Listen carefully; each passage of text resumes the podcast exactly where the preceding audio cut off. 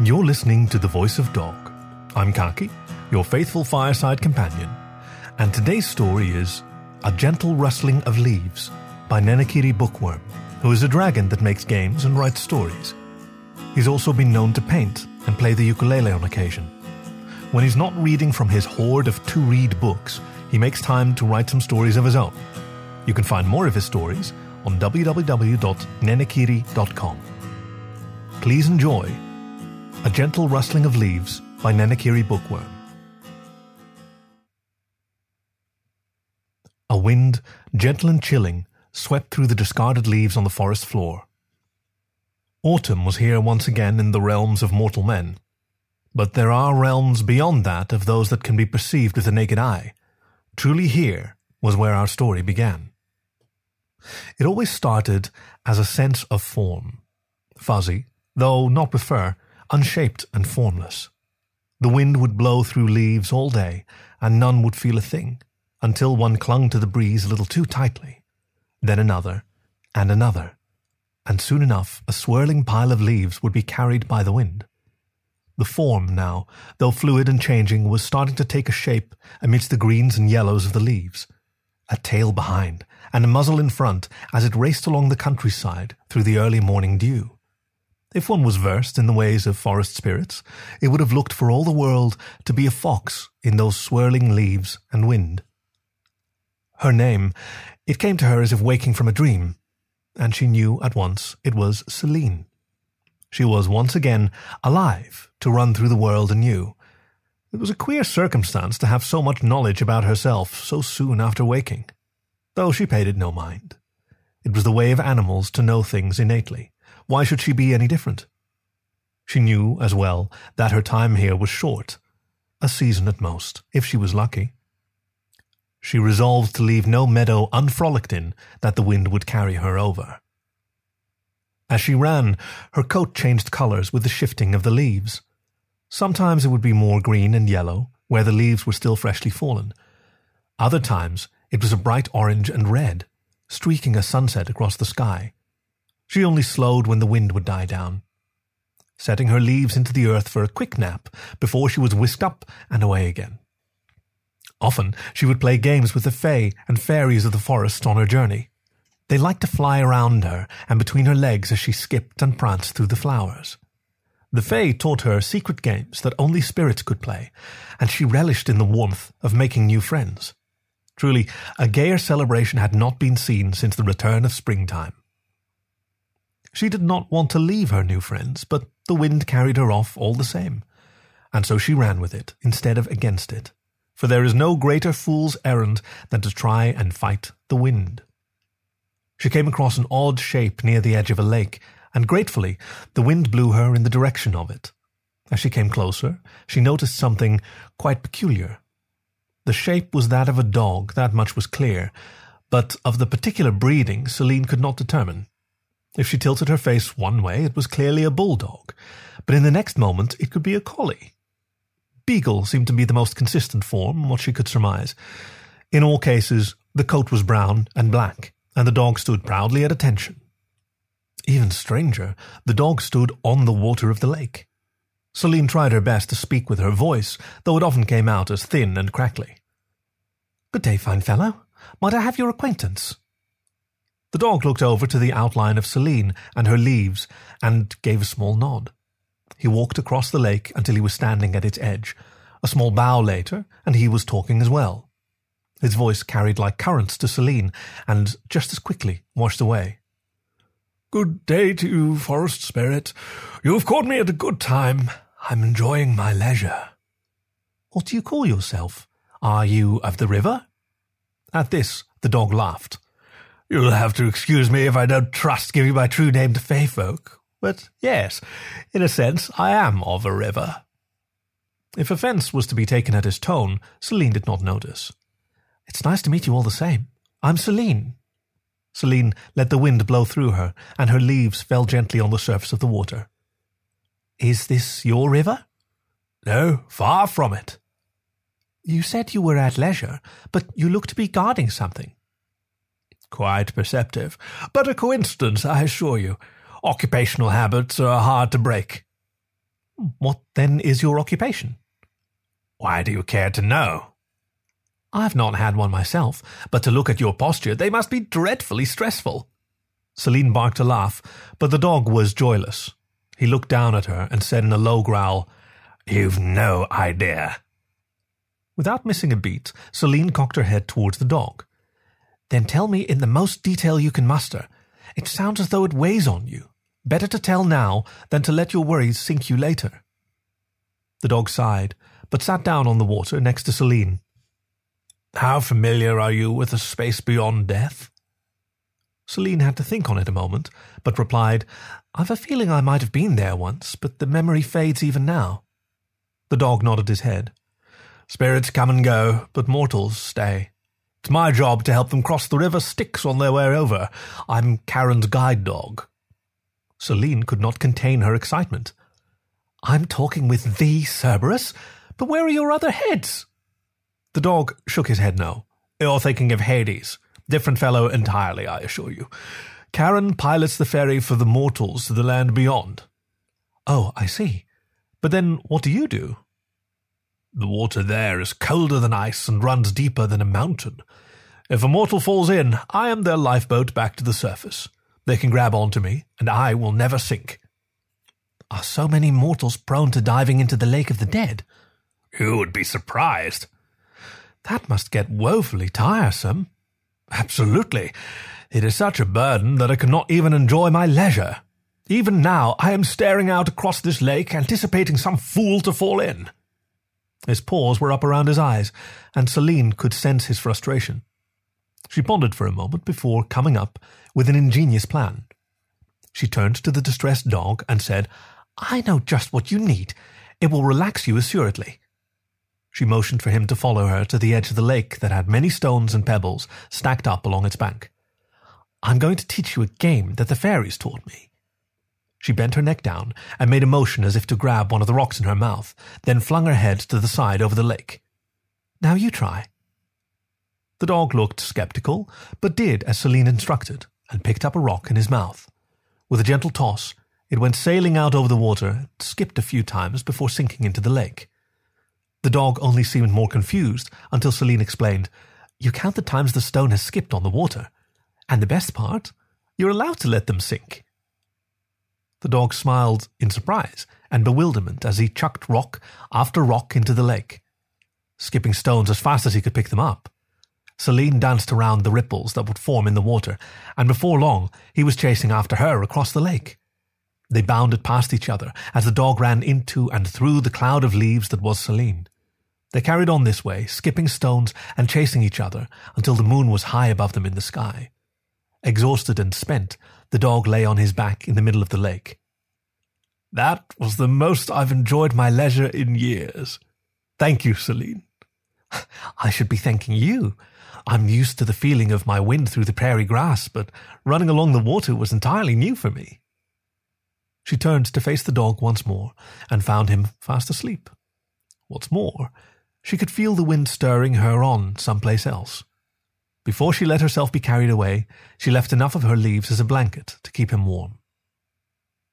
She did not recognize the forest she had found herself in. It was unlike any she had seen before. The trees seemed to grow upside down here, with the roots extending out into the sky and the tree tops planted firmly in the ground. The sunlight shone brightly through the gaps in the odd canopy, and Selene could see the forest floor quite well. The ground she was walking on consisted of leaves, and when she would shuffle through some, they would break off and float upward into the sky. She walked this way between the trees until she came unto a clearing of sorts. The trees thinned out, and a line of them on either side could be seen leading her up to a strangely shaped tree in the center. The first thing she noticed was the size of it. It was easily the biggest in the forest, and must have been here for centuries. When she was close enough to walk around its base, she could make out a shape of a face resting on the trunk of the tree. Stranger still, this tree was the only one in the entire forest that was right side up. Its canopy was filled not with leaves, but with beautiful pink and white blossoms. Selene could not help but to stare at the wondrous flowers. So transfixed was she that she did not notice the face on the trunk begin to stir. There was a grumbling and a mumbling as old eyes blinked slowly open, showing a current of blue water pupil running through an iris of moss. A gentle cracking could be heard as the face's mouth opened up and showed the bright orange of freshly stripped bark underneath.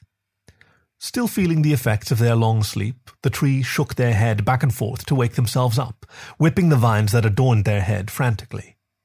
At this, Selene cried out and ran to hide in the nearest pile of leaves. But to her surprise, the tree spoke kindly to her.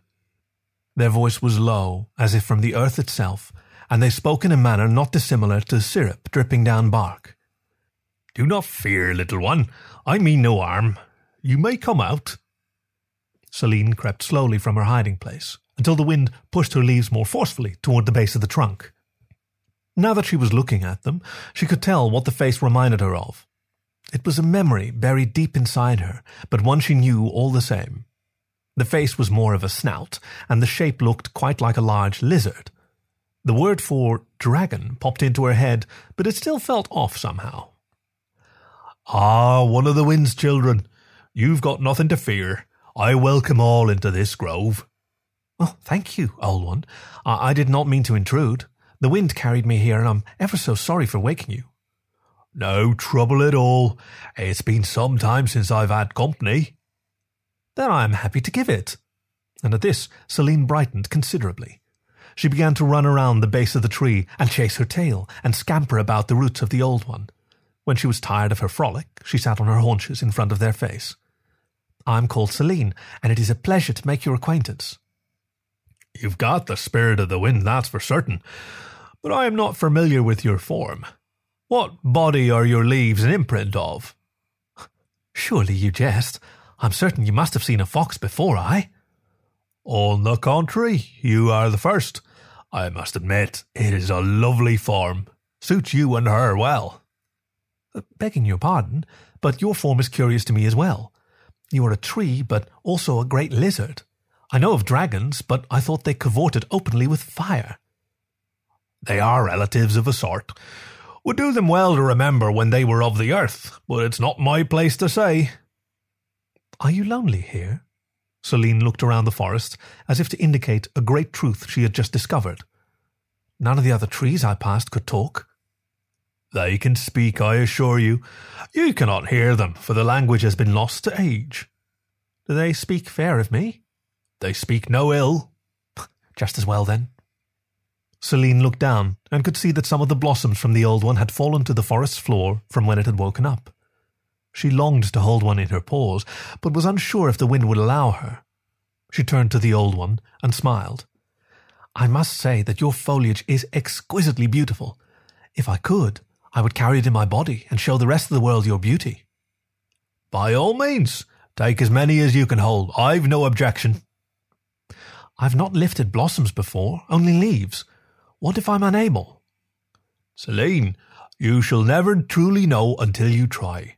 Impossibility is a world of those who do not dare to try. Truly, the tree was wise. As Selene swirled her form through the pink and white blossoms at her feet, they became a part of her, mixing and floating with the leaves of her body.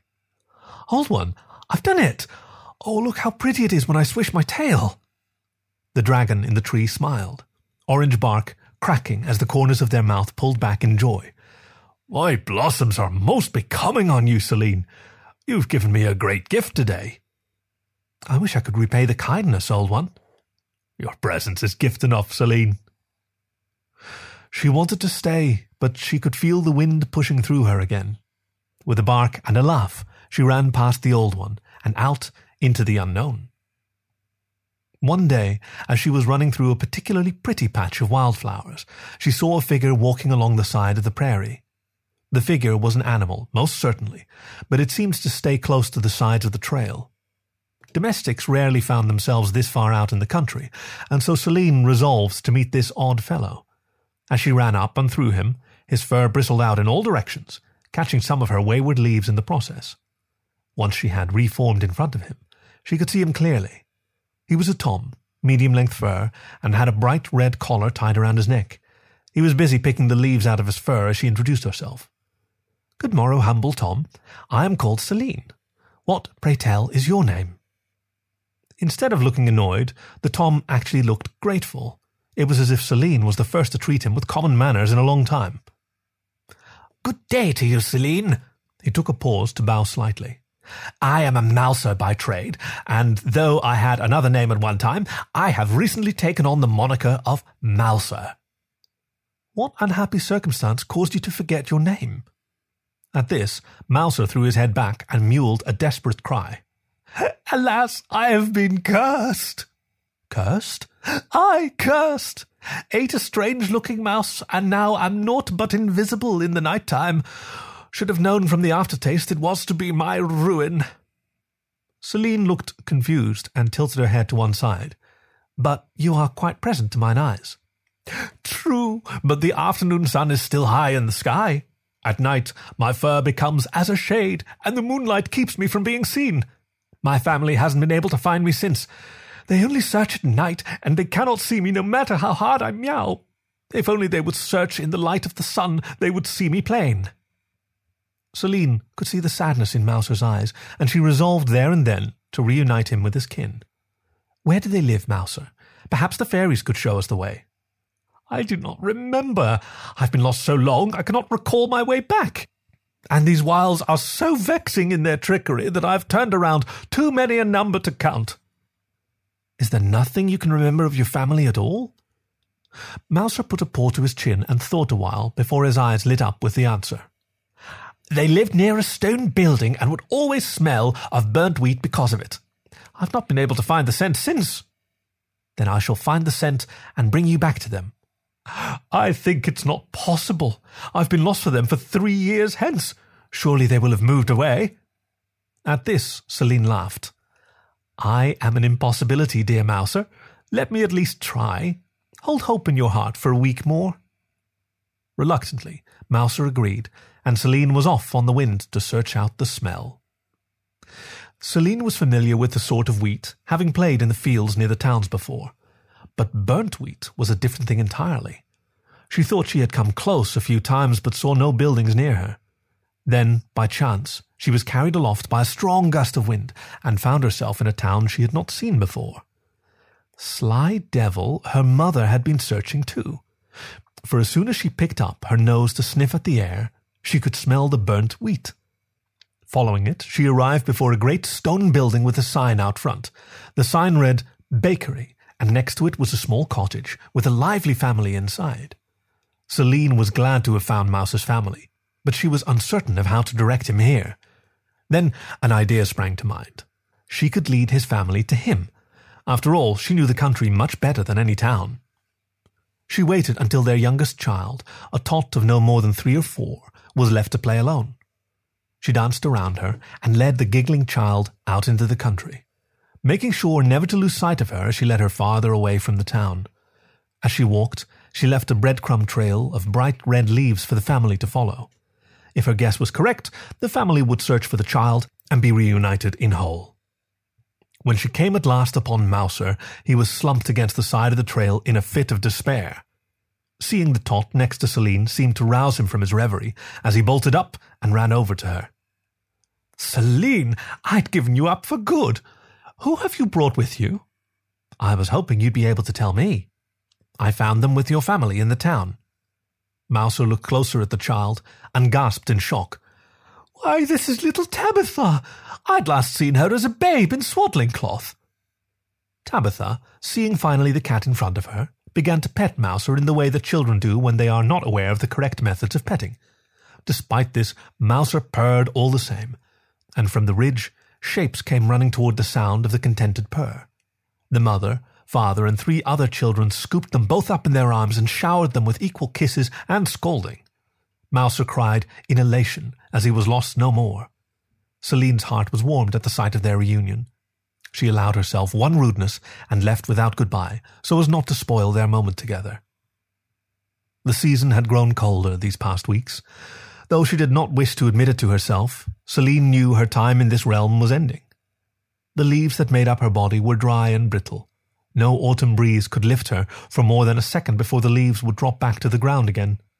She felt heavier and slower without the wind blowing through her, and that feeling of shapelessness was growing again. She laid herself down at the foot of a large shady tree and curled up tight into a pile of leaves, muzzle and tail wrapped round what was left of her perception of a body. As she faded out, and her spirit was carried off to that place beyond our perception, she smiled at the time she was given this year. It was a very good autumn indeed. Do not cry, gentle listener, for you must know that Selene was a spirit whose purpose to show the importance of time we are given to wander. Make sure not to squander or carry regret, for this is the lesson. Please don't forget. And if you are cunning and sprightly and gay, and you look very closely on a cool autumn day, you may be surprised at what you can see in the simple serenity of the rustling of leaves. This was A Gentle Rustling of Leaves by Nenekiri Bookwyrm, read for you by Khaki, your faithful fireside companion. You can find more stories on the web at thevoice.dog or find the show wherever you get your podcasts. Thank you for listening to The Voice of Dog.